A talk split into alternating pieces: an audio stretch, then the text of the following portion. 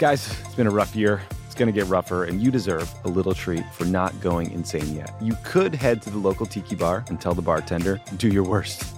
But we have a better idea for you, which is pick out something from the Crooked Store. The store is stocked with tons of new merch. It's perfect for the spring. And classics like the Friend of the Pod tees that you'll be wearing long into the next administration or the next fascist dictatorship, depending on how things go. Pick up a new tee for the warm weather ahead, a mug that'll remind you to stay involved this election year, or a hat celebrating your favorite pod.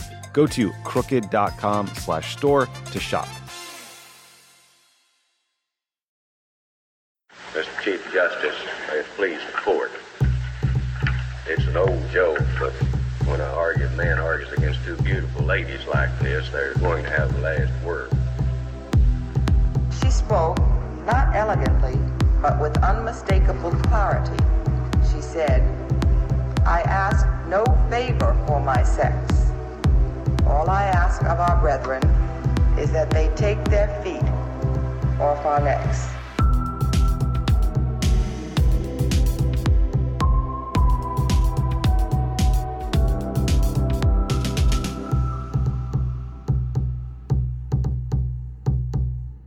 Welcome back to Strict Scrutiny, your podcast about the Supreme Court and the legal culture that surrounds it. We are your hosts. I'm Kate Shaw. I'm Melissa Murray. And I'm Leah Littman. And we have a jam packed show for you today. So we will start with some breaking news on cert grants from the court. We will then turn to the last oral argument of the term, perhaps the last telephonic argument of the pandemic. We will then break down the four most recent opinions issued by the court, and we will finish up with some court culture. So, first up, cert grants heard round the world. Um, obviously, uh, the cert grant that we're going to highlight first is what we think is a major development um, in the court's abortion jurisprudence, and that's the court's decision to grant cert in Dobbs versus Jackson Women's Health Organization. And this is a legal challenge to Mississippi's ban on abortion um, at 15 weeks of pregnancy. And first of all, I'm just going to say, like, there's been a lot of discussion and questions about whether commentators are being hyperbolic and saying that this portends the end of Roe. I don't think that's hyperbolic. I, I think it is an open question whether the court will go whole hog and overrule Roe. But I think, regardless, um, this is the beginning of the end of what we know as the Roe era. And so, Let's highlight a couple of interesting things about this grant. Um, we have talked about this case before. Um, we've noticed that it had been listed for conference many times over the course of this year, I think almost 17 times previously before this CERT grant, which suggests that maybe there was some infighting here at the court. I also think uh, the fact that it was pending for so long on the CERT list may suggest or, or give some more insight into some of those really sharp elbowed dissents from Justices Sotomayor and Kagan about stare decisis over the last couple of weeks. Um, they have both called their colleagues on the carpet for playing fast and loose with precedent, and, and perhaps this is why. It's also worth noting here that there was no circuit split on this issue. Every lower court that has reviewed one of these challenges to these so called heartbeat laws has invalidated the law on the ground that they obviously contradict Roe and Casey. Um, so uh, I will also note, however, though, that even as those lower courts uh, refused to uphold those laws, citing Roe and Casey, they also noted that they were constrained by Roe and Casey. And so, in some cases, there were concurrences from particular judges inviting the court to take up this issue again and perhaps change precedent and make new precedent that would allow them to uphold these laws. And so, the court took up that invitation. And uh, Leah, I know you wanted to say a little bit about how the court has framed this question that it's going to review, because there were two options for how this question could be framed one more narrow, one quite sweeping. And the court, not surprisingly, took the more sweeping alternative. Yeah. Um, so I think this speaks to your question about whether people are being hyperbolic or overreacting to the CERT grant, um, which, you know, we often hear time and time again when it is, you know, women and female Supreme Court commentators suggesting that we have reason to worry about the court. And people are like, oh, we don't have to take seriously like you hysterical lady brains talking about the red robes. But, you know, part of why Take a mind all ladies and chill. um Part of why we are concerned is because of the question that the court chose to grant cert on. Um, Mississippi had presented the court with several questions, and the question they granted cert on is whether all pre viability prohibitions on elective abortions are unconstitutional instead of taking up the question about whether laws like this should be analyzed under, quote, the undue burden standard from Casey or the whole woman's health balancing test. And the reason why it's significant that they took up the viability question is because of how significant viability is to the law governing abortion restrictions right now. So, Planned Parenthood versus Casey, when it reaffirmed the right in Roe, said the core of the abortion right is that states cannot prohibit abortions before viability. That is literally what Casey said. The Mississippi statute conceitedly does this and that means, you know, the options on the table to uphold the Mississippi law are either overrule Roe and Casey or basically undo the viability line and say that even before viability, states can prohibit women from having abortions under some circumstances. And if they do that, then that will all of a sudden make real these questions about all of the pre viability bans, like Texas's recently enacted ban on abortions after six weeks of pregnancy, or other states that enacted bans after 10, 12, you know, you name it, weeks of pregnancy. Um, and that's why this is so significant. So, I guess I would ask, you know, are any of you kind of surprised that the court took this case or took an abortion case less than a year into Justice Barrett's tenure on the court? I was a little surprised they moved now to take the Mississippi case. I expected them to begin with one of these maybe so-called reason bans that Melissa, you've obviously written a great deal about. Um, maybe another one of these either two trip or waiting period requirements, these kind of more conventional restrictions on access to abortion, but not an an outright ban that is, you know, facially impossible to uphold while continuing to express the sort of continuing vitality in, in some sense of Casey. So I guess um, that more gradualist approach is the one I would have predicted. This decision to grant suggests to me that the maximalists on the court um, have won out, at least at the cert grant stage, which, as we all know, requires four rather than five votes. So, to my mind, like one really big and important question is how many votes to grant cert there were in this case. And I don't know if it was four or five or six. Melissa, what do you think? So I was slightly surprised, not necessarily because I, you know, did not imagine that there would be four to take this up now, regardless of the consequences, but the fact that the timing is really kind of terrible. Like this case will be heard and likely decided around June of 2022 as we go into a midterm election. Sorry, y'all, some people are doing some hammering at my house, um, if you can hear that. Um, but I actually thought that the political ramifications of this might have persuaded at least some on the court that you know maybe just sort of wait. It's not like you're not going to have this six to three conservative majority going forward. Um, you know like it's going to be hard for any democratic president to undo this for a long time. So you know why not slow your roll? I'm surprised that they decided to take this up and i think this goes to your point kate the Chief Justice surely understands the timing. And I wonder if um, what we're going to see here is him joining the four to, who are certain votes, I, I think, um, maybe bringing Kavanaugh along with him, but keeping the opinion for himself to write something that is more narrow that maybe doesn't overrule Roe explicitly, but you know creates a lot of confusion around viability and what the standard is going forward. And then after the midterms, you've got this pending case, uh, which I'm sure is going to be appealed in preterm Cleveland versus Himes, one of those trait selection laws.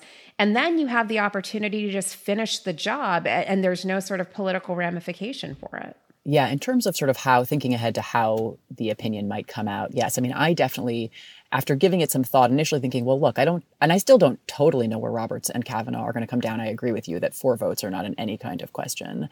Um, but I, I actually do think that that the most likely scenario is that Roberts joins the conservatives, keeps the opinion for himself, tries to write something moderate and measured, but then loses his majority mm-hmm. because the four of them are unwilling to go along. And so he writes something joined by Kavanaugh, in which he basically says, you know, look, Casey failed to sufficiently value the state's interest here, um, and maybe the lower court should take another look without, you know, kind of this incorrect viability line, but without really clarifying much. And then four of them say, no, we should just overrule it all. And then the lower courts and state legislatures have basically no guidance about sort of what the kind of principled dividing line between the unconstitutional and the constitutional restrictions are. And then it's just kind of chaos, but it's a quiet you know, it's yeah. it's quiet in the political sense, um, and so and I think that and maybe then just sort of after the midterms, you're right, then then then they kind of come back with the sort of one-two punch. But it strikes me that's like a very confusing, splintered result without a majority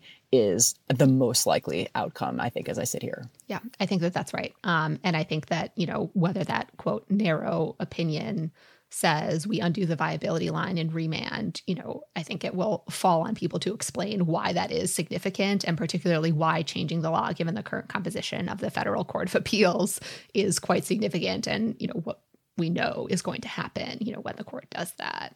Yeah.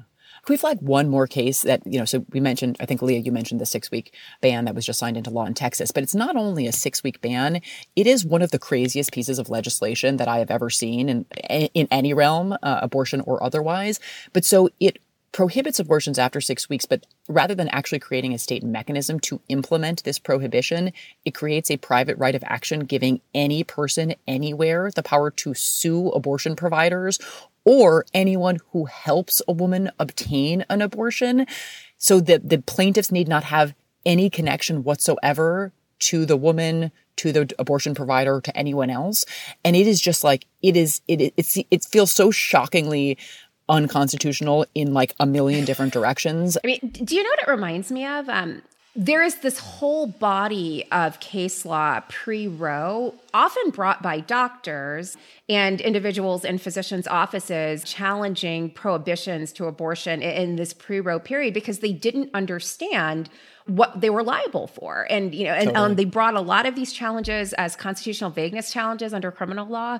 And I, it feels a lot like that. Um, when people totally. say we're going back to a pre Roe day, like this law totally looks like one of those pre Roe laws and a pre Roe challenge. Yeah. And this particular part of the law, um, you know, Kate, that you flagged is, I think, one of the more notable aspects of a extremely notable law because obviously one effect of it is to isolate women and basically take away their support network you know when they might seek an abortion or you know require some assistance in getting one. But second i think this mechanism is actually an attempt to evade pre-enforcement challenges because if you take away the state enforcement and you give it to private actors, then it's not clear who you name as a defendant in a pre enforcement challenge in order to get the law declared unconstitutional and unable to be enforced, given some complications regarding the court's sovereign immunity jurisprudence that aren't worth getting into. Yeah. Um, but that portion of the law is just.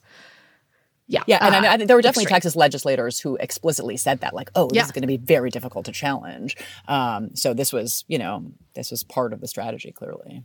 Yeah. So bottom line, not great. Um, I would go so far as to say that.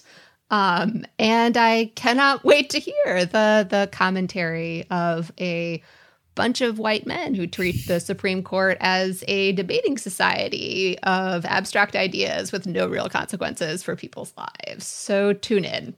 And if we're right about how the decision shakes out, I am sure there will be a chorus of like, "See, they didn't overturn Roe. Exactly. It's not so bad." How moderate, right? well, I, I, again, like shades of June Medical Services when yep. we were all like, "This isn't great," and all of these men were telling us that, "No, ladies, you're missing the point. It's fine. And take it, a Midol.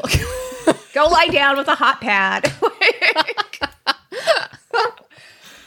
Is it a hot? It's a but heating pad. Sorry, a hot pad, pad is yeah. a totally different thing. This is um, it's like when I told my class my husband and I like to Netflix and chill, and everyone was like, "That does not mean what you think it means." sorry, sorry. Kids. It's like when I said in our interview with Michelle and Robe, "Welcome to the red room." yeah, yeah. the red table. We're like, that's not what you mean. That's something else, Leah. but like you said, Leah, your house is outfitted for anything. So. the red room is like the sub basement underneath the wine cellars. Also has a bar. oh, definitely. Yeah, no, that's the one thing they didn't put in. Um, okay. So Speaking of not great cert grants, the court also decided to take up Shinn versus Ramirez. This case is about whether the Anti Terrorism and Effective Death Penalty Acts evidentiary limits, i.e., limits on federal courts' ability to collect new evidence, apply to the development of facts that are relevant to the so called equitable exception from Martinez versus Ryan. So, Martinez concerns a rule that's called procedural default in federal habeas. You generally can't raise a claim if you didn't raise the claim in state proceedings, but you can raise the claim if your failure to raise the claim in state proceedings was due to ineffective assistance of counsel. Because the Sixth Amendment doesn't actually guarantee you counsel in state post conviction proceedings, which are often where litigants have to raise ineffective assistance of trial counsel claims, because where else could you bring them? Um, so Martinez said that where a litigant has to raise an ineffective assistance claim in state post conviction proceedings, a state post conviction lawyer performance can constitute cause, allowing the federal court to hear the claim thus excusing your failure to raise the ineffective assistance of trial counsel claim in state proceedings. So, this case asks whether a federal court can hear any evidence besides what was introduced in the state proceeding to decide whether your case falls within the Martinez exception. Obviously, if you can't, it will be super hard to establish that you fall within the Martinez exception, given that ineffective assistance of trial counsel claims often depend on evidence outside the record, as do ineffective assistance of state post conviction counsel claims. So, this case has the potential to effectively overrule and render a nullity the Supreme Court's decision in Martinez.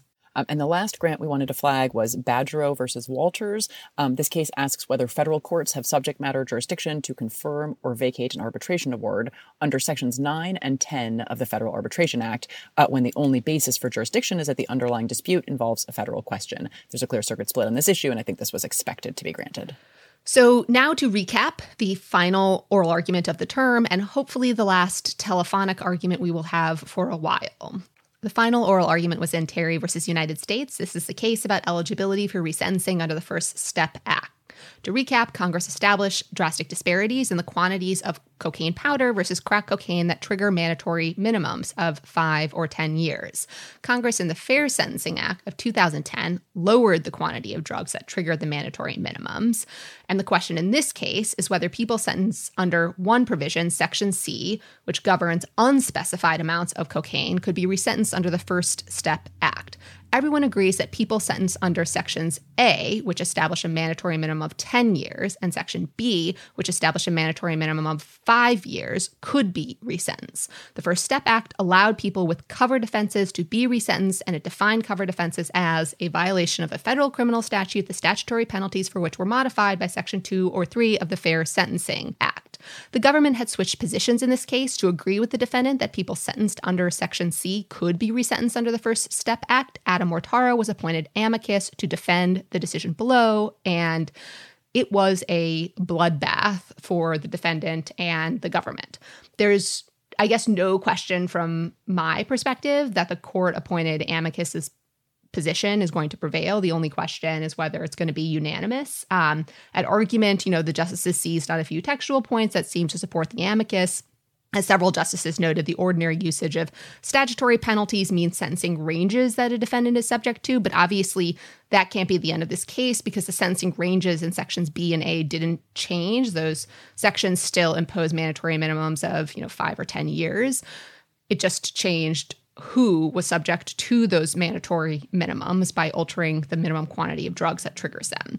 Court appointed amicus explanation was statutory penalties for violation of a statute include the elements of the offense, the things the government must show to convict you. That hasn't changed for Section C offenders, but it has changed for Section A and B offenders, again, because the mandatory minimum changes depending on the quantity of drugs that an individual has. And the statutory ranges have also changed for some offenders. If you possessed a quantity of cocaine that was subject to a mandatory minimum of 10 years, but is now subject to a mandatory minimum of five, your sentencing range has changed. But again, for people who were sentenced under Section C, their sentencing ranges haven't changed. Okay, so at argument, um, I kind of wondered if some of the justices might just have forgotten there was an argument on this day.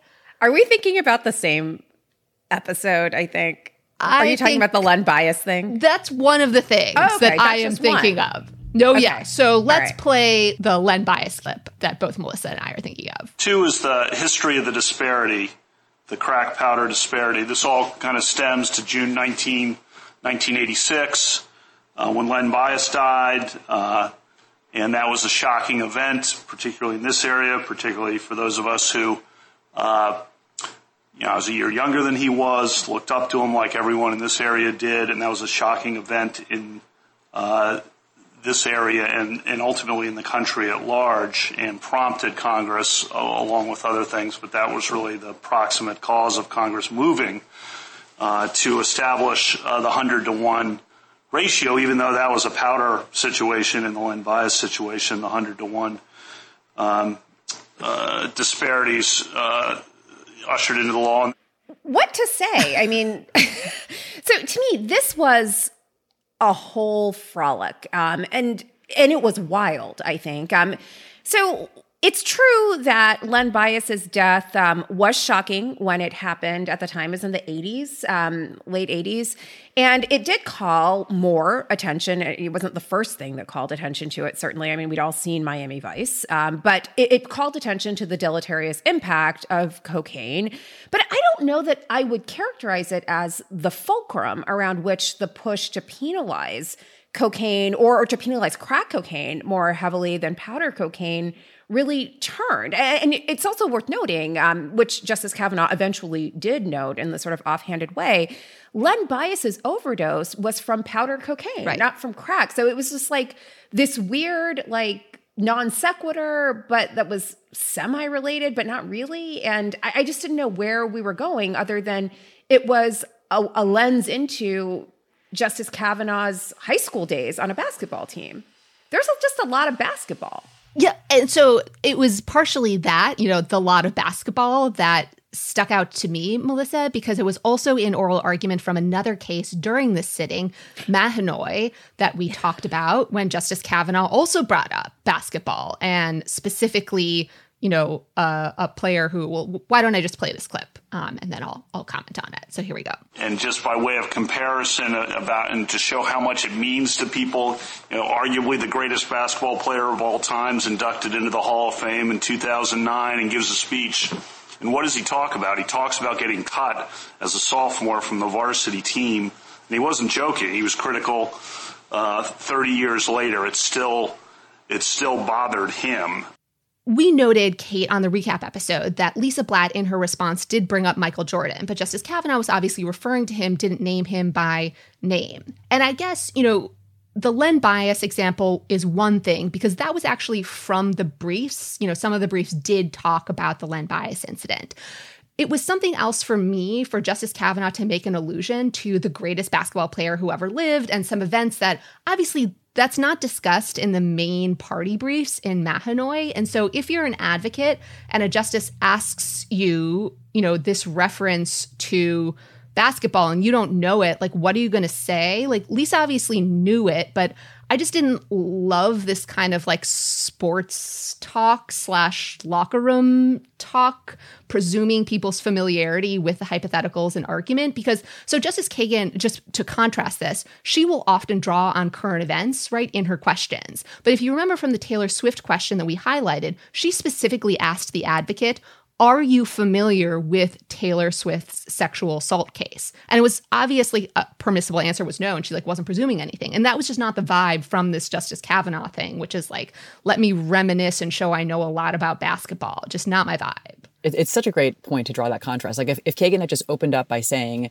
what you know what was the actual harm to Taylor Swift that underlay her lawsuit? If an advocate was unfamiliar with the sequence of events like that just would have been an unfair question to pose. And so I think you're right. It is like it is respectful and doesn't presume an entirely shared vocabulary or set of references in a way that I appreciate and that I'm not sure just even crosses Kavanaugh's mind. And I look, I mean, Michael Jordan is going to be a figure known to most people, and in some ways, but, like, but are people familiar with his Hall of Fame speech in particular? Definitely not, in or which at least he not called everyone. out yeah. his, you know, like high school coach for cutting him. Like that is not something No. I would think everyone is familiar with. No, you know? definitely not. Yeah. I do know who Michael Jordan is, um, but yeah, I, I don't know anything about his Hall of Fame. Even before the documentary. I mean, I love the documentary, and I loved how he was just like Petty LaBelle. Like, I mean, he was like, and I took that personally, and I was like, here for that.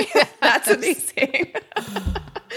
um, I just thought the whole Len Bias thing. Um, I mean, it was interesting to me because I remember it growing up, but it, it also just didn't seem to be on point. And so it was sort of introducing something that, yeah, maybe it was in the briefs and people were talking about it and, and, and that's fine. But it did seem like very specific kind of knowledge, but that didn't actually match up with the point of this case. Like yeah. that death was about powder cocaine and not about crack cocaine. And, and it just didn't make any sense. Yeah. And it was partially that that made me wonder, like, were they preparing for this argument? You know, it was that question that was just like, here's a random speech about something that's like incidentally related, but not actually relevant to deciding the question. The Chief Justice also asked, you know, his first question was whether, under the defendant's theory, absolutely everyone who's sentenced for non cocaine offenses had to be resentenced.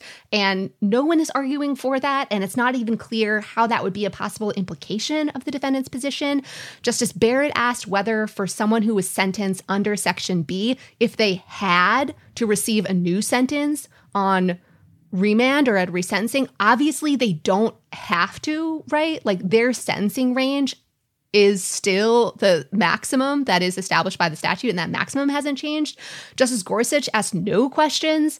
This is a case about statutory interpretation. Like, why wasn't he ready with his burn book? Um, it, it was just it, it was it was perplexing to me. It was like again, did you forget you had delayed this argument and then it was happening, you know, the week after you thought you had finished? Well, but you, Leah, you know who brought his A game to this argument? Who?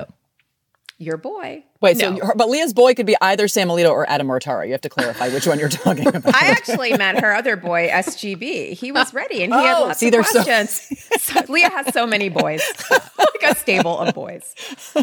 If anyone ever refers to Sam Alito as my boy, except for the two of you, um, I will be a little concerned. Um, yeah, like, like for all those people saying that he should retire, he was just like, I got questions and I'm not afraid to ask them. And he was, and he seemed genuinely on the fence, both about the practical implications of this and the sort of just like the broader discussion about what this would mean for statutory interpretation. I mean, he seemed genuinely perplexed. Yeah. So Justice Breyer, more than anyone, understood kind of the mechanics of this case. So he understood better than anyone how the relevance of the career offender guideline mattered here. I won't go into an in depth explanation. Well, and not surprising given his work on the sentencing guideline. No, not surprising at all. But that was super important to understanding like how people who were sentenced under Section C had their sentences determined. And no one else besides Justice Breyer seemed to understand understand that. We did want to highlight one exchange that was, I think, a little bit awkward. And if it ends up being Justice Breyer's last question at an oral argument, um, I might be a little sad. Uh, so why don't we just play this clip here? Why did the government argue what it argued? They know these as well as I do, probably better. Your Honor, I am here to explain many things. The behavior of the United States government in this case is not one of them. One other sort of interesting thing I think to highlight in the case was that the Solicitor General's office, as Leah mentioned at the outset, switched positions in this case, and the Chief Justice began um, his questioning of Eric Feigin, the deputy SG, by kind of asking him about the change in positions. And so the chief asked, "Is it just that you think the position, the prior position, is wrong, uh, and you would have reached a different one?" He's essentially just sort of saying, "Tell me about what the standards for a change in positions uh, really look like right now." It was a little conspicuous, I think, to press the Biden Solicitor General's office, um, where the chief really hadn't done that in the Trump administration, in in spite of a number of changes in positions. But but so Feigin sort of uh, you know was a little bit caught off guard by the question. It seemed, and he basically said, "Well, Your Honor, I, I don't know that we have a specific set of procedures or guidelines that that I could kind of publicly share." But it almost sounded like he i mean at the beginning of the answer he really seemed to be saying like oh we don't have anything like we just kind of make it up as we go along and then sort of finish the sentence with that we could publicly share surely there are guidelines and procedures and i just felt like it was kind of a missed opportunity to just to say something like we take these seriously right? We give them real thought and care and we don't do it cavalierly because i think it just you know i think you could say that much without revealing like the trade craft of the solicitor general's office. Um, you could do that and i think sort of shut down any follow-up questions effectively but he ended up just sort of sounding like the sg's office just like kind of is making it up as it goes along which i think is not a great look. I would have loved it if feigin could have repurposed the amazing I must decline your invitation for secret reasons um, response. I must decline to answer your question. We have secret reasons that I cannot disclose. that would have been. Oh. I could tell you, but I would have to kill you. Sorry.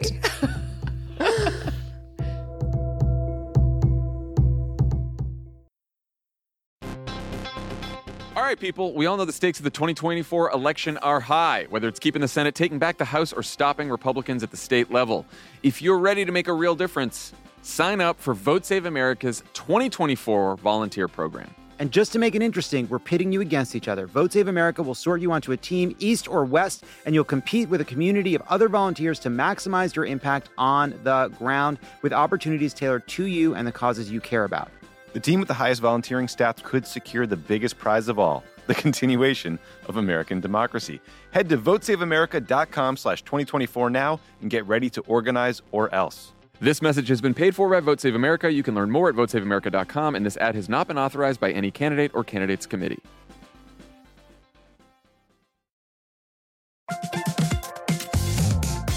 Guys, it's been a rough year. It's going to get rougher, and you deserve a little treat for not going insane yet. You could head to the local tiki bar and tell the bartender, do your worst. But we have a better idea for you, which is pick out something from the Crooked Store. The store is stocked with tons of new merch. It's perfect for the spring. And classics like the friend of the pod tees that you'll be wearing long into the next administration or the next fascist dictatorship, depending on how things go. Pick up a new tee for the warm weather ahead, a mug that'll remind you to stay involved this election year, or a hat celebrating your favorite pod. Go to crooked.com slash store to shop.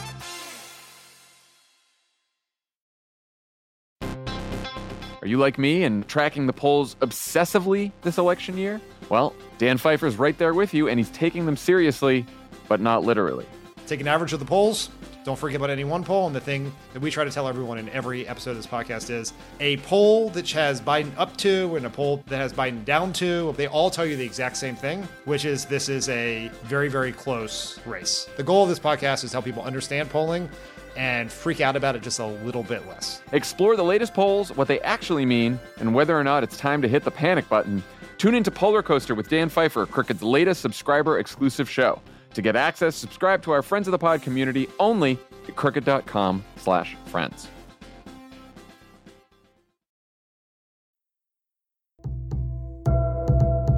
So now we have a special message from the winner of the strict scrutiny shout out at the Michigan Law Student Funded Fellowships Auction that supports public interest work by Michigan law students. So Will Jankowski, a cappella singer and law student extraordinaire, would like to shout out Tyler Lee for being a legal superwoman, law clerk extraordinaire, and the love of Will's life. Thank you for Aw. being such a perfect partner. I know this shout out is gonna it's it's it's just great. So Will would also like to shout out the Michigan Law class of 2023, section MNOP. This was a section I taught. I can attest they are great for making this, this being online, virtual, hard, and choose any relevant adjectives that may apply. First year of school, an incredible one.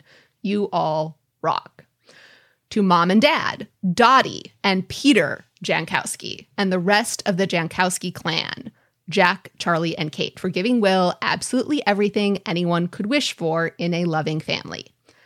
And last, but certainly not least, to Juno, the Jankowski family pup, and to Stevie Nicks, my dog, who Will is confident will be Juno's best friend. I hope you're listening, Stevie. If that doesn't warm the cockles of your heart, I don't know what will. My cold, dead heart is literally springing back to life. Will Jankowski, um, you've touched my soul. Really touched awesome. my soul. That was really lovely.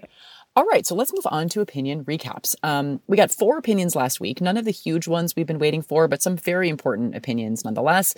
Um, so let's try to march through them as quickly as we can. Um, the first is Edwards versus Vannoy. Um, in that case, the Supreme Court held that Ramos versus Louisiana is not retroactive. Uh, so Ramos, recall, held that the Sixth Amendment requires states to obtain criminal convictions via unanimous juries, right? So non unanimous juries will not do. Um, so that was the holding of Ramos. Ramos relied pretty heavily on the fact that some of the non unanimous jury rules were first adopted for explicitly racist reasons. So in Louisiana, these rules were adopted during Reconstruction in an attempt to dilute the power of black jurors, to disadvantage black defendants. And Oregon, which had been previously the last other state to permit non-unanimous juries. Um, the non-unanimous jury rule was adopted based on anti-Semitic, anti-Catholic, and explicitly xenophobic reasons. So going into the argument in Edwards and really afterwards, it is not that surprising that the court said that Ramos was not retroactive. Um, generally speaking, new rules of criminal procedure are not deemed retroactive. That general kind of default rule has historically been subject to two important exceptions although that is now really down to one important exception. We will get there. But historically, the general rule of non retroactivity was subject to an exception where a new substantive rule was announced. So, new substantive rules were deemed to apply retroactively. Um, but this unanimity requirement is not a new substantive rule, right? It doesn't hold that certain conduct can't be punished or that certain offenders can't be subject to particular punishments or that a criminal statute is invalid. Um, so that takes us to the second exception. So historically, the second exception has existed for what are known as new watershed rules of criminal procedure that affect the likelihood that an innocent person has been convicted. So, in my own personal view about what a new watershed rule criminal procedure is properly understood, I think Ramos would qualify. But under the court's cases, it was an uphill climb. In particular, the court had said that the jury trial right itself, the right to have a jury find the elements of an offense, was not retroactive. So that was the Supreme Court's decision in Apprendi versus New Jersey. And other decisions too. Indeed, the court has never found a new rule to be a watershed rule. It has said the only rule that would qualify is Gideon versus Wainwright, the decision announcing that defendants have a right to counsel even if they cannot afford one. But the majority could have stopped there and just said that, but it actually went further. And it says that Ramos doesn't qualify as a watershed rule because the right to a jury itself didn't qualify as a watershed rule. And the court basically decided to just wipe out a bunch of federal habeas and retroactivity doctrines um, while it was at it, um, and said that there are no procedural rules that are retroactive. Um, you know, put differently, there can be no watershed rules of criminal procedure that could be announced that would apply retroactively. And the exact quote is new procedural rules do not apply retroactively on federal collateral review.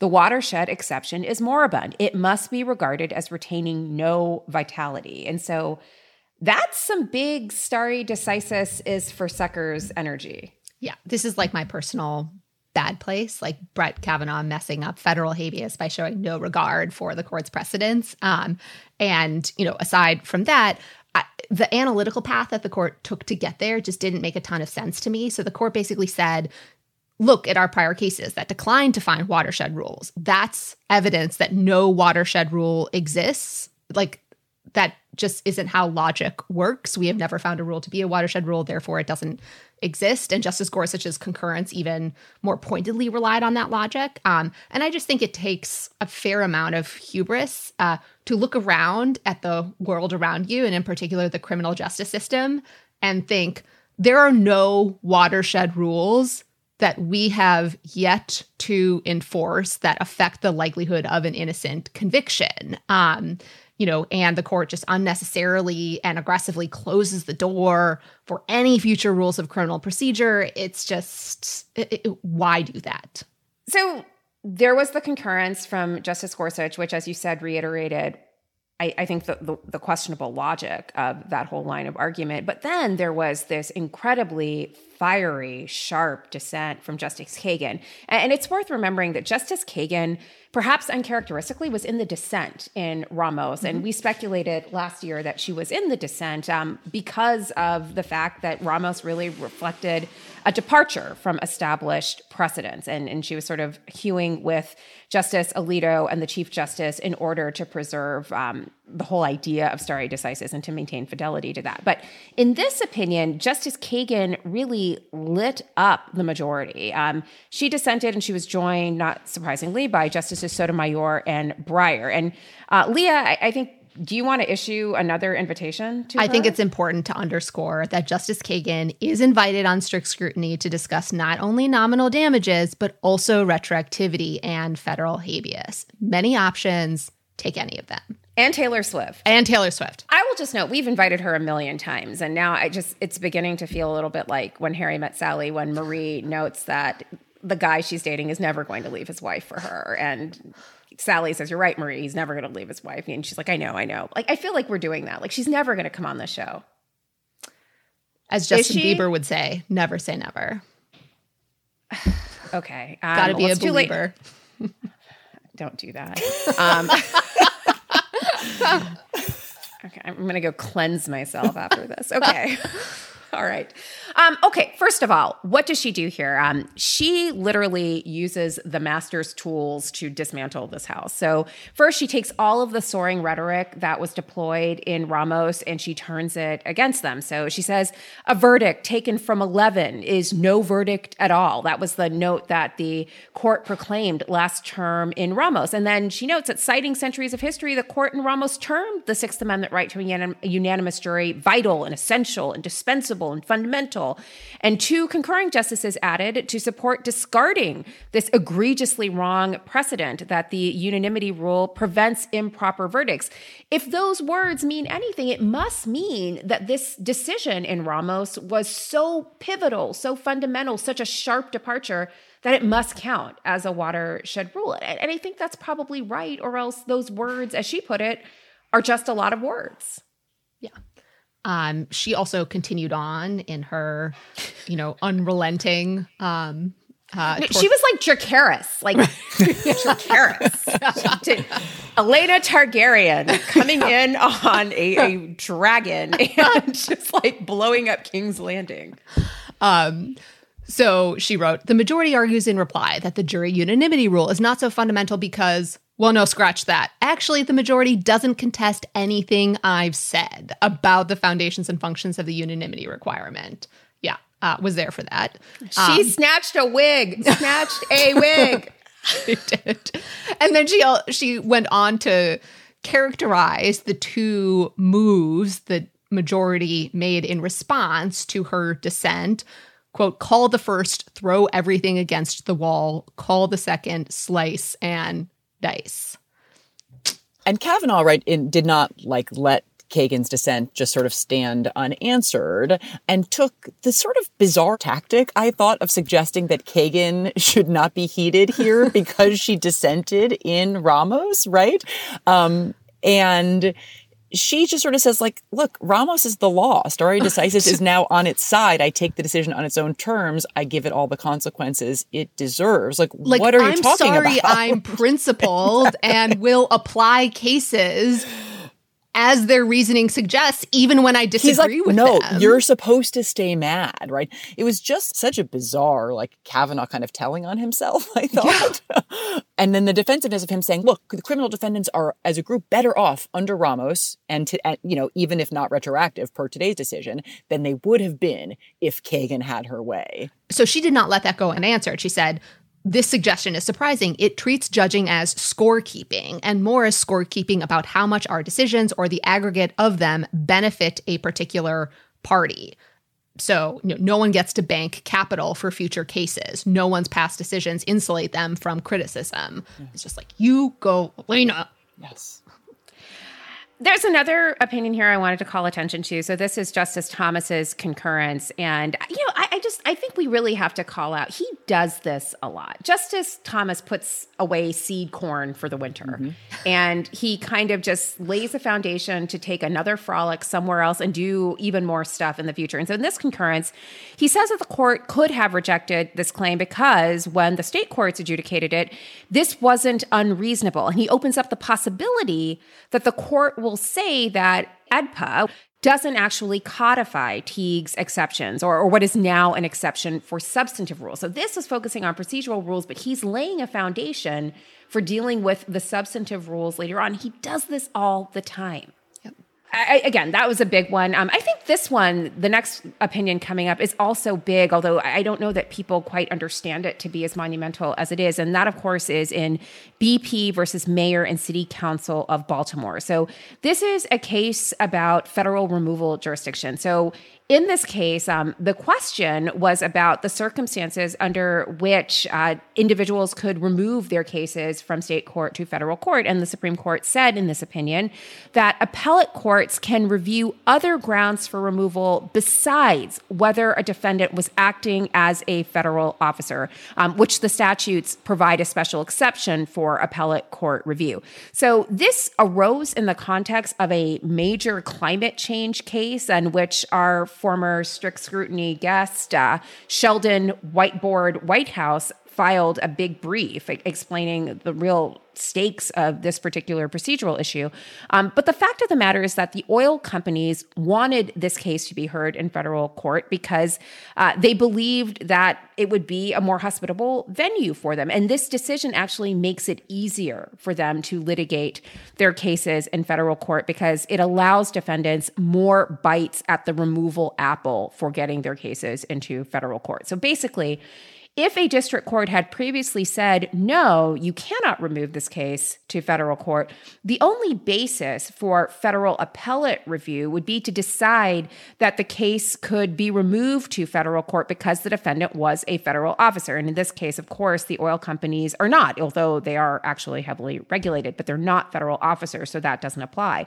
Now the court has explained that appellate courts can review any ground for removal, including whether federal common law governs these climate change suits, which again gives these companies, these defendants, more opportunities to remove their cases to federal courts. To my mind, you know, this holding creates the potential problem of gamesmanship. You know, what is to stop defendants from including the argument that this case can be removed because they're a federal officer in their removal notice or briefing, even when it's obviously the weakest argument and not even a super plausible one. The court dismissed that concern as a policy argument for Congress to consider and noted the possibility of sanctions, which, of course, courts are just super reticent to impose, um, particularly on private litigants. So that didn't, you know, seem to me to be that meaningful of a deterrent. Yeah, and sort of moving from substance to style. This is a Gorsuch opinion. It's a statutory interpretation case. So, of course, there was a lot of overwrought prose. It included a sprinkling of faux judicial humility toward the task of interpreting Congress's handiwork. So they're just like a couple of nuggets I will read. I feel like we need to cast someone. Like I think we need like a, a yeah. an occasional guest host who could actually voice Gorsuch for these segments. I don't know. We should give some thought to like how we would make that happen because I don't feel like I'm really up to the task of doing it justice. Um, but he said Regé-Jean Page. Oh, he's looking for a new gig. This is yes, a great please. idea. Oh yes, please. Look, and, and, and, I'm sure Justice Gorsuch would love to be portrayed by such a fine actor. Oh, so really everyone wins in this situation. We could just like have a whole show where Regé-Jean Page reads Bostock to us by candlelight. the whole thing. oh my god! I feel like maybe Shonda should just make that. Right? Yes, Bostock oh. slash Bridgerton. Um, okay, so I, I, obviously cannot do this now. Well, I mean, here, I, I guess, I guess I'll try. I don't know, mostly. You better. um, look, all, uh, he said. I'll do. Okay, I'll you do, do it. I'll do all right, it. step in. Exceptions um, and exemptions, right? Like that. Okay. I was, I was going to give that. Do that all right. Road. All right, do it. Exceptions and exemptions are no less part of Congress's work than its rules and standards, and all are worthy of a court's respect. Often I burn for you, textualism. Often, lawmakers tread in areas fraught with competing social demands where everyone agrees trade offs are required. Whatever the reason for a legislative compromise, we have no right to place our thumbs on one side of the scale or the other. Daphne. Often, lawmakers. Lady Whistledown.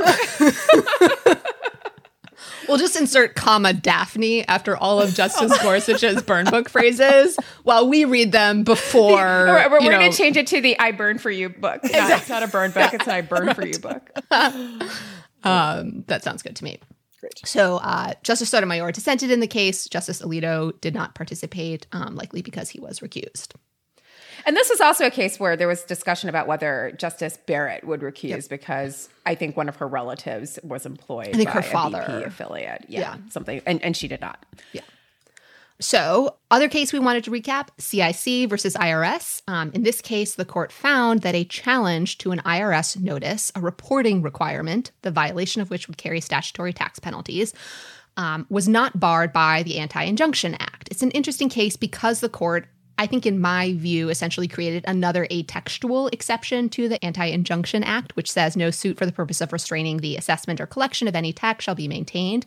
And here, if successful, the suit would preclude collecting tax penalties for violation of the regulation, given that the regulation is being challenged. But the court says that's not barred by the Anti Injunction Act because the challenge notice is punishable by criminal penalties and imposes its own affirmative reporting obligations. And so the court seems to say, like, in function slash effect. This is, you know, an affirmative command slash regulatory mandate, not a regulatory tax. Um, and again, like that's kind of a squishy distinction that is not mentioned in the Anti Injunction Act and yet did not prompt any textualist temper tantrums. Kate, the last case? Yeah, last case. Um, all right, so this was a brisk four page unanimous opinion. Wait, wait can, can, I stop there? Because Yeah. it bothered me that this was four pages because the windup for this case was so incredible. I mean, the oral argument here, we were just made to listen to a million different hypotheticals about elderly women on the floor because they'd fallen and they couldn't get up, cats in trees, bubonic plague infested rats, um, priceless works of art being damaged by overflowing bathrooms. Like, and then we got four pages. I just felt like we deserved more. And the lawyer who was pummeled with those hypos did not walk out of the argument or shut off his phone or whatever, expecting a unanimous win. I don't think. It really was an No! interesting illustration of the sometime divergence between the impression coming out of an oral argument, at least in this format, and the result. Now, we should say that it was you know, it was unanimous, but with a couple of concurrences that made really explicit that the case was fairly narrow in terms of what it did not resolve or tackle. But basically, in terms of what the four pages um, did hold, the court in this Thomas opinion says that the community caretaking exception uh, does not allow police officers to enter homes and seize people's belongings without a warrant. Um, so that exception that the court sort of referenced in passing in a car case, right, the kind of caretaking exception, Mhm. which involved like police officers towing cars and then um, searching those cars, the court said that exception does not apply to the context of entering homes, um, at least on these facts. Right. Um, so, as I mentioned, right, there are a couple of short concurrences that say that there are other kinds of exceptions to the Fourth Amendment's warrant requirement that might apply. So, what the court is not saying here is that you can never, ever enter a home without a warrant. Um, clearly, other kinds of exigencies might apply in a couple of the different concurrences, one by the chief and Breyer, um, you know, highlighting that preventing violence or giving emergency aid um, might justify deviating from a warrant requirement.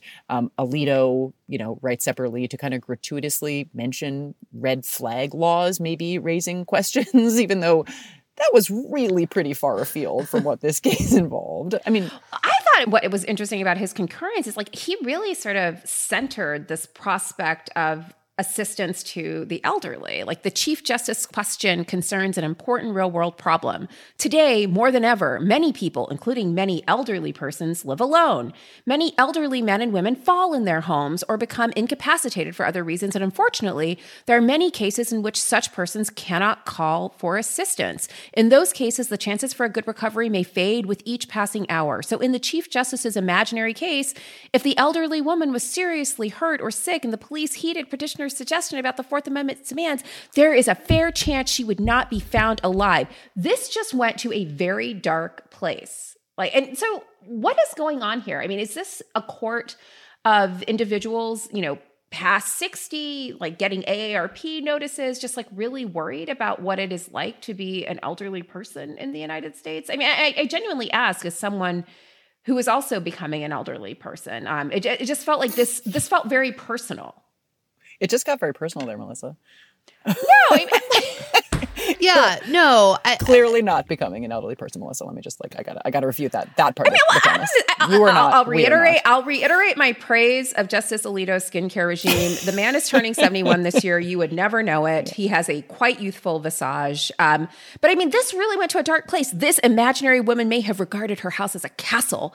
But it is doubtful that she would have wanted it to be the place where she died alone and in agony. Like, Yeah. Jesus Christ, like, what a picture. Well, so a part of me wonders if this is the dy- a dynamic in the Fourth Amendment cases that we've seen before, which is the justices' views about their own personal situation and experiences and likelihood to encounter different forms of, you know, state action influences their perception of the Fourth Amendment cases. So, for example, in Jones or in Riley, where we are talking about surveillance, which they might perceive Yeah. themselves as potentially falling victim to, they're quite concerned about Fourth Amendment rights. Whereas other types of, you know, police investigative work, they are much less concerned about. And here, Justice Alito, you know, might be imagining, you know, himself or someone he knows in a situation that would require police assistance. You know, I don't know. It's so striking that you say that because I'm. It reminds me of um, Justice Scalia's opinion um, in that Fourth Amendment case about the lady in her bathtub Yeah. and the, the, the heat wave surveillance. Um, I, I don't think he was worried about him, but like the prospect of his wife being surveilled while um, in the bath or, or something like that. Um, yeah, I, I thought the whole thing was very interesting, and it felt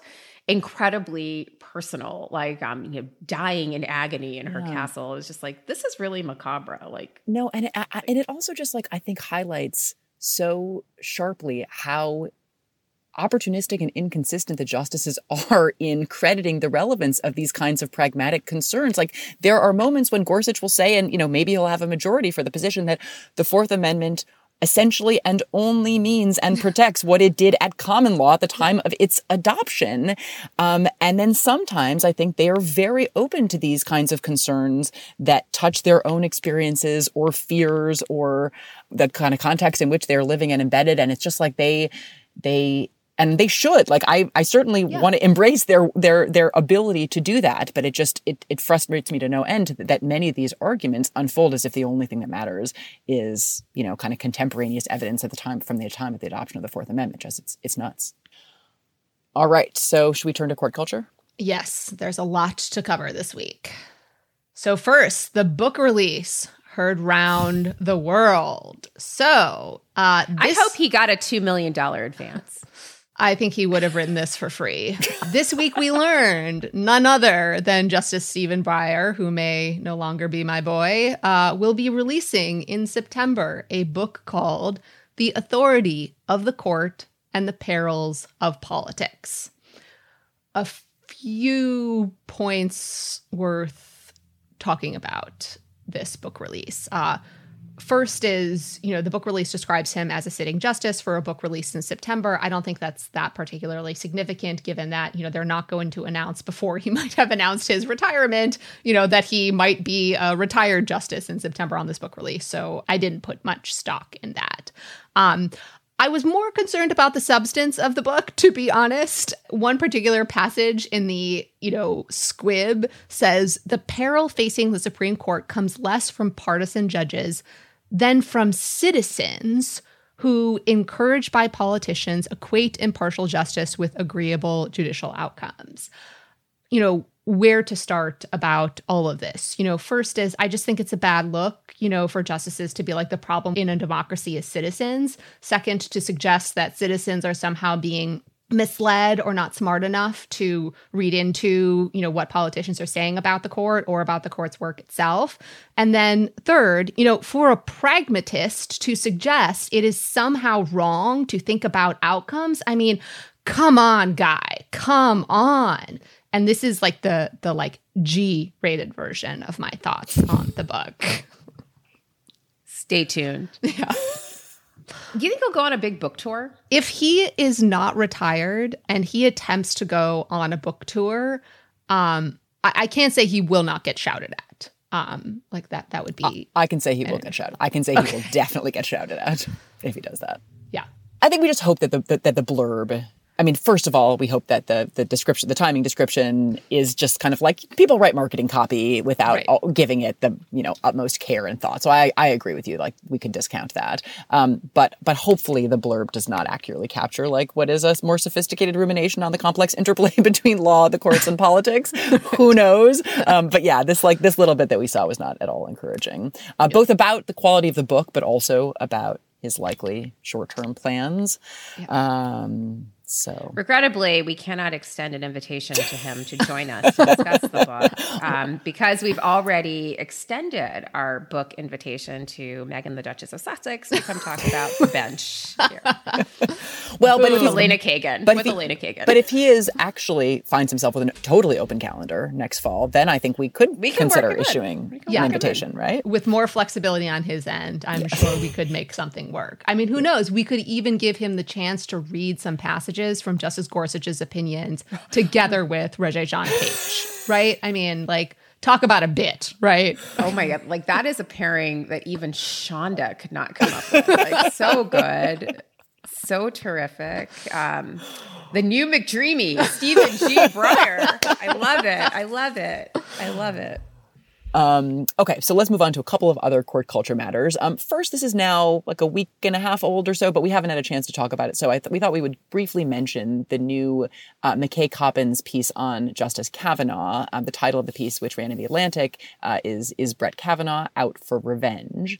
Um, so this was this long reported piece about Kavanaugh, I didn't think it broke a ton of new ground, but I thought it contained a couple of interesting nuggets and a few kind of like weird moments. Um, so, interesting nugget one. Um, so, we learned from the profile that Brett Kavanaugh has long been like a John Roberts fanboy, um, that he had a big picture of himself and John Roberts in his DC Circuit chambers, that a friend told Coppins that Brett idolizes John Roberts. So, that's sort of interesting backstory about kind of what he was coming into his relationship with Roberts sort of already carrying. Um, additional detail that I thought was interesting about the kind of chilly or at least distant relationship between Kavanaugh and Gorsuch. I mean, we've all heard sort of things to this effect. Um, I but, called this. I called this. Well, and I feel like we kind of knew that like they weren't friends. I mean, they were a couple years apart at Georgetown Prep. Um, they just people did not think they were ever friends and maybe that they actually there was actually kind of tension or bad blood but coppins is like they were very different like high school archetypes you know like neil gorsuch is a virgo. He is not here for brett kavanaugh's messiness. I'm sorry. It's just I, I know of what i speak so Coppins doesn't get into the astrological underpinnings of any of this, although maybe that does explain it. Oversight. But, but he but, but, he basically does say, look, Kavanaugh was kind of this like frat boy who was organizing beach trips for his friends, and Gorsuch was, and this is quoting Coppins here, a know-it-all prig who's like too busy with the debate team, probably didn't get invited to said beach trips, um, and that that big Virgo energy. That's such big Virgo energy. He the was working club. on his "I burn for You." Burn book on textualism, right? It takes time. That's right. You you cannot get that burn book Sandy like on the beach trips. You got to keep that intact.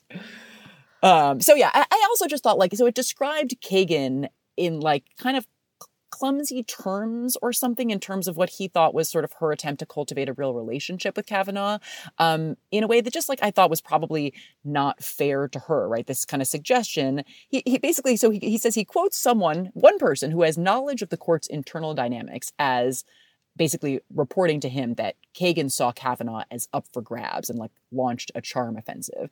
And there's like one person familiar with the court's internal dynamics as like somehow having some insight into Kagan's internal motivations. It's like the, the three of us have knowledge of the court's internal dynamics. Like Coppins couldn't, I mean, like maybe somebody speculated that was what was going on, but it strikes me that it's probably more complicated than that. Sort of the Kagan Kavanaugh relationship, similarly the Sotomayor Kavanaugh relationship. He just made them all out to be, I think, more calculating or more exclusively calculating than is fair. It's the calculating part that I, I think is weird um, because, you know, we've seen in other contexts, um, justices welcoming a new member of the court even when that person has joined under quite you know complicated and controversial circumstances. So evan thomas talks about justice o'connor going out of her way to welcome um, justice thomas to the court. Um, you know justice ginsburg said nice things about justice kavanaugh and it wasn't calculating. I mean like you know they have to work together in a closed environment and to my knowledge none of them were raised by wolves. And so they're just polite to each other. I mean, I, I don't know that I would necessarily attribute her being collegial as you know a, an attempt to kind of cultivate a relationship for you know purposes of swaying his vote. Totally. Yeah. Anyway. We also wanted to talk about Professor Lisa Heinzerling's book review of Professor Richard Lazarus's The Rule of Five Making Climate History at the Supreme Court, a book about the Supreme Court's major climate case, Massachusetts versus EPA. The review is published in the Michigan Law Review and is titled The Rule of Five Guys. So it's in part of interest because it's about the litigation history of Massachusetts versus EPA, but we also wanted to highlight the review because it is also about, um, or has some important reflections about the way we talk about the Supreme Court and the people involved in it. So, Professor Heinzerling says the costs in the book are a deficit in critical judgment and a surfeit of gender traditionalism. The deficit manifests in Lazarus's unalloyed reverence for the Supreme Court and apparent resistance to critiquing its work. And a frank acknowledgement of the gendered character of the men's club atmosphere of the court is lost in Lazarus's romanticizing.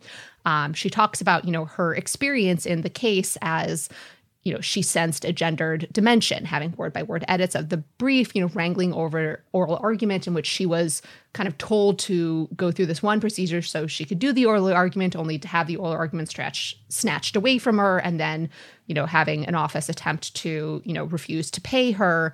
Um, uh, she says, you know, I, sa- I sensed a gender dimension, and n- no one ever said anything overtly sexist, but that just seemed to be what was happening. Um, so I just think it's a super important review about, you know, subtle gender dynamics in people's accounting about what happens in litigation, also accounting of the Supreme Court's work. Um, and, and so, you know, I'd recommend it for that reason. Yeah, it was a it was a gutsy review, right? I mean, I think Lazarus and Heinzerling were colleagues at Georgetown um, before he went to Harvard, um, and you know, I, I, think a lot of people in the Supreme Court orbit and you know, law school and and legal academia in general have read. Um, I will say, just speaking for myself personally, I've you know really taken seriously, cited a lot of Lazarus's work. He, you know, wrote a lot of important pieces, sort of shedding light on the kind of on the insularity of the kind of elite Supreme Court bar in a way that really did bring a critical lens to it. Um, you know, he also sort of brought to light the court's practice until recently of quietly revising drafts of its slip opinions after issuance, um, but before kind of final publication of the opinion. Um, so he uh, is able to bring a very critical lens to a lot of um, dimensions of Supreme Court practice, but a lot of the Heinzerling account sort of takes a correctly expansive view of the kind of subtle mechanisms by which sort of sexism still manifests. Like she really does. Yeah. Um, and I just wanted to highlight the conclusion from Professor Heinzerling's review, which is so relevant to uh, life um, and, you know, things this last week, every week. So she writes Many challenges facing women today come subtly, not overtly, and they come from men who may mean no harm, and yet they keep coming it, it is just a phenomenal piece of writing. It's a terrific review. I, I, let me just say, Leah, kudos to your students because this book review issue is a tour de force. There's so many fantastic. I mean, it's always really good, but it's wow, chef's kiss this year. So uh, let me just call out a couple of other outstanding um, pieces that are, that are in this issue. There's Shaun Ossei-Owusu, who's an assistant professor at Penn. He has a terrific review of Corey Robin's, The Enigma of Clarence Thomas, which we have covered on previous episodes of this show.